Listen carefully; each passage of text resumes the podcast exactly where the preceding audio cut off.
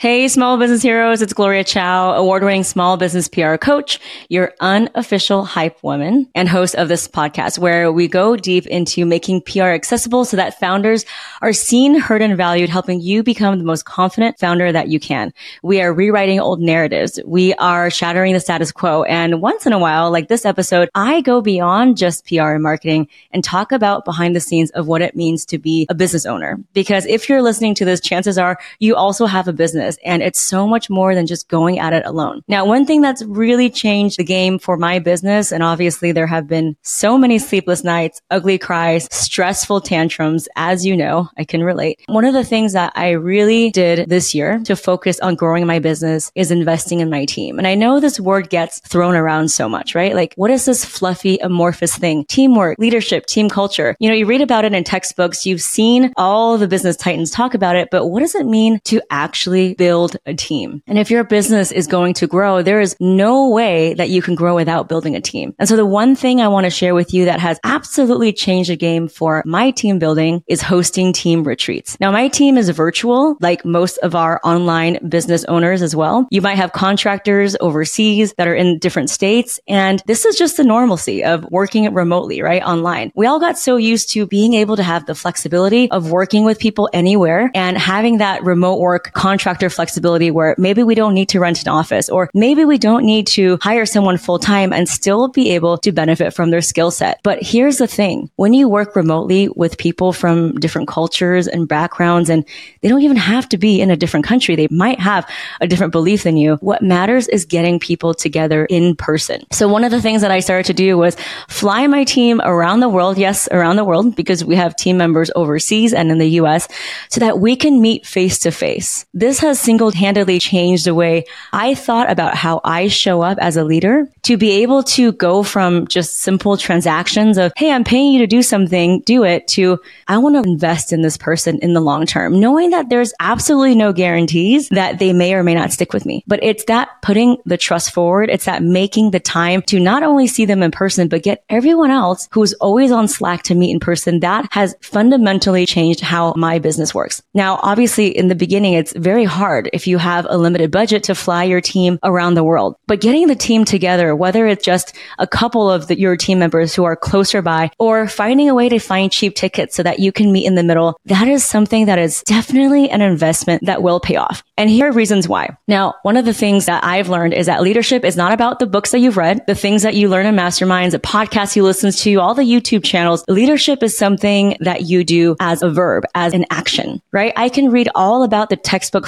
frameworks on how to be a visionary leader and how to hold people accountable and how to delegate. But if I'm not actually practicing that in the container with other people, it doesn't ever get exercised. It doesn't actually get realized. And like they say, leadership is all about flexing that muscle. So you have have to practice it as much as possible from the way that you ask questions, from the way that you have difficult conversations, from the way that you hold people accountable. But I will say that having a team retreat and getting people to meet in person, no matter if it's three hours or three days, that is absolutely transformative because that is leadership in action. It's that simple act of telling your team, I care about you so much that I'm willing to fly myself and you, or maybe get on a bus, train, or automobile to spend that time together to bond. I am willing to get to know you outside of the container of our daily to-do list of all of the deadlines and the promos and all the things to sit with you, to share a meal with you, to talk about how you're doing, to invest in your time. Maybe it's doing something that's wellness related, right? So for example, for my team,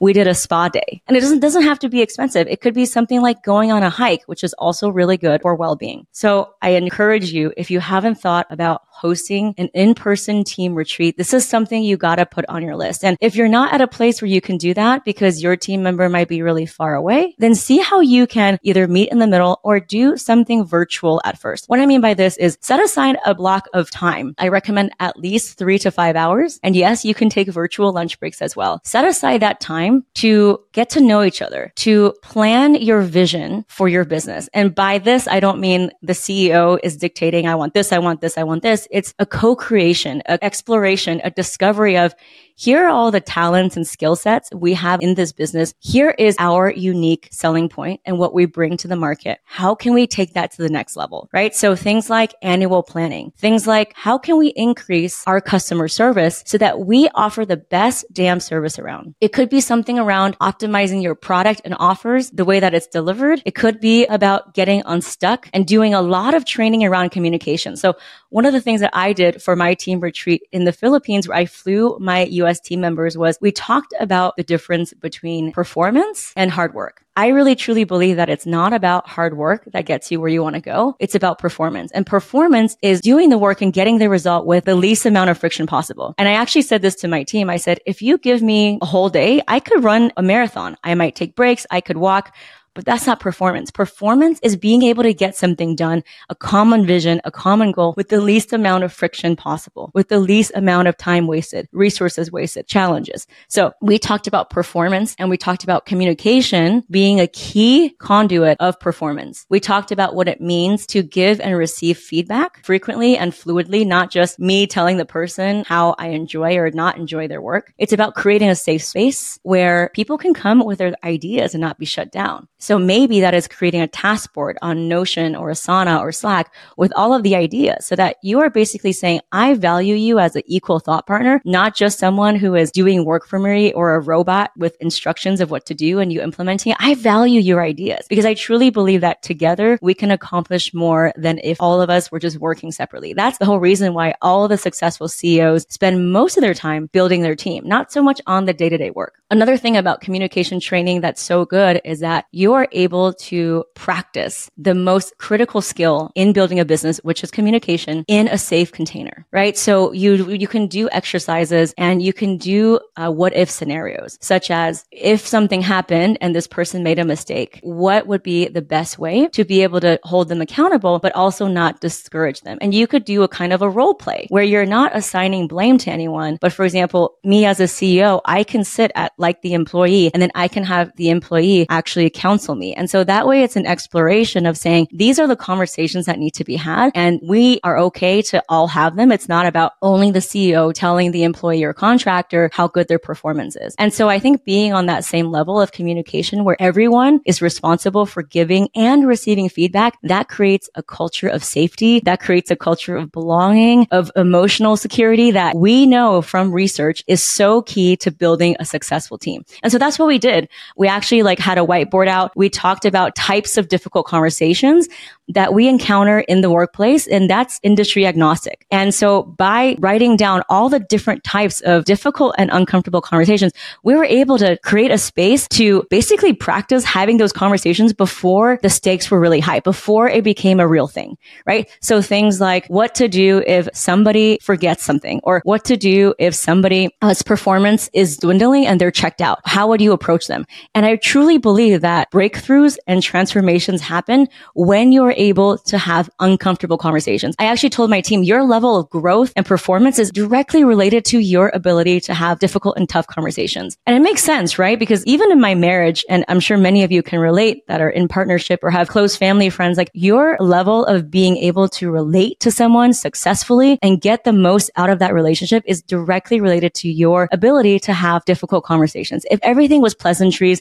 how are you? I'm good good. Okay, great. There would be no bond. There would be no association. There would be no closeness. And that's what we're trying to build. We are trying to, in this online remote world, build a culture of closeness, of safety, of belonging. And that has to happen when you have difficult conversations. So that's one of the trainings that I did as well. Another thing, if you are going to have a team retreat is you want to put in time where it's not scheduled because you don't want to pack the days or day like back to back to the point where it's emotionally exhausting and there's so much attention demanded from people.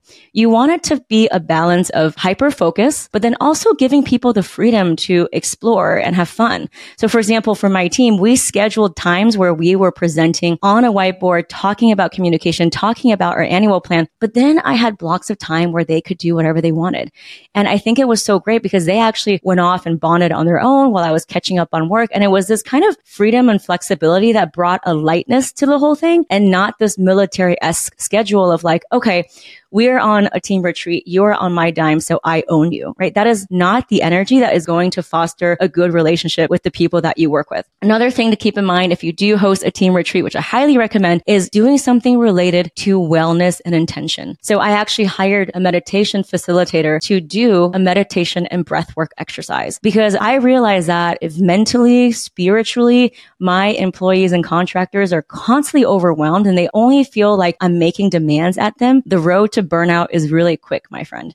But if you invest in your employee and your team's well-being, whether it's going on a nature walk, whether it's giving them books and resources, whether it's asking them how they are emotionally and giving them the tools to process that and to be in alignment, that will show them so much about how you care and invest in them. Because you can have all of the communication you want about work, but if they don't feel like you are investing in them as a holistic, whole human being, you will never be able to get the most out of that relationship. So for my retreat that I had, we actually did a couple of mindfulness and visualization exercises where we did affirmations to affirm how powerful they are so that they can elevate and step up in their role, right? Sometimes it's not about their skill set. It's about, are you creating the confidence for your team to elevate their voice, their opinion, even if it might not be something that you want to do?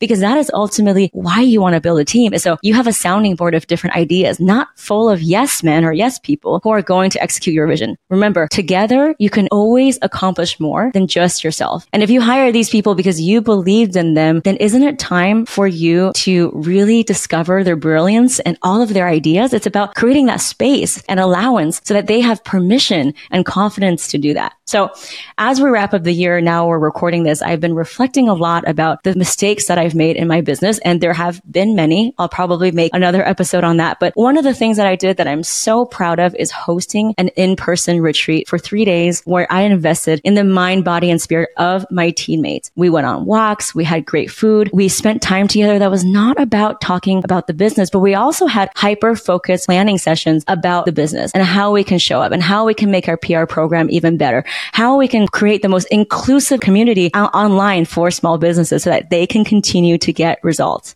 So my friend, whether it's virtual or in person, hosting a team retreat with all of your members, I don't care if they're an intern or if they only work for you two hours a week, having that team together will show your leadership and demonstrate how much you care and you will get that in return. So without further ado, I'm going to let you get off this episode and maybe write down a couple of ideas of how you can get your team together, whether it's virtual virtual at first, but in person and what kind of activities and things you want to talk about. Because remember, this is when breakthroughs happen. I really feel like having one team retreat is the equivalent of working with someone for six months. You feel so bonded and in the presence of your team that they feel that too. Hey, small business hero, did you know that you can get featured for free on outlets like Forbes, The New York Times, Marie Claire, Pop Sugar, and so many more, even if you're not yet launched or if you don't have any connections? That's right. That's why I invite you to watch my PR Secrets Masterclass, where I reveal the exact methods thousands of bootstrapping small businesses use to hack their own PR and go from unknown to being a credible and sought after industry expert. Now, if you want to land your first press feature, get on a podcast, secure a VIP speaking gig, or just reach out to that very intimidating editor, this class will show you exactly how to do it. Register now at gloriachoupr.com slash masterclass. That's Gloria Chou, C-H-O-U, P-R.com slash masterclass. So you can get featured in 30 days without spending a penny on ads or agencies. Best of all, this is completely free, so get in there and let's get you featured.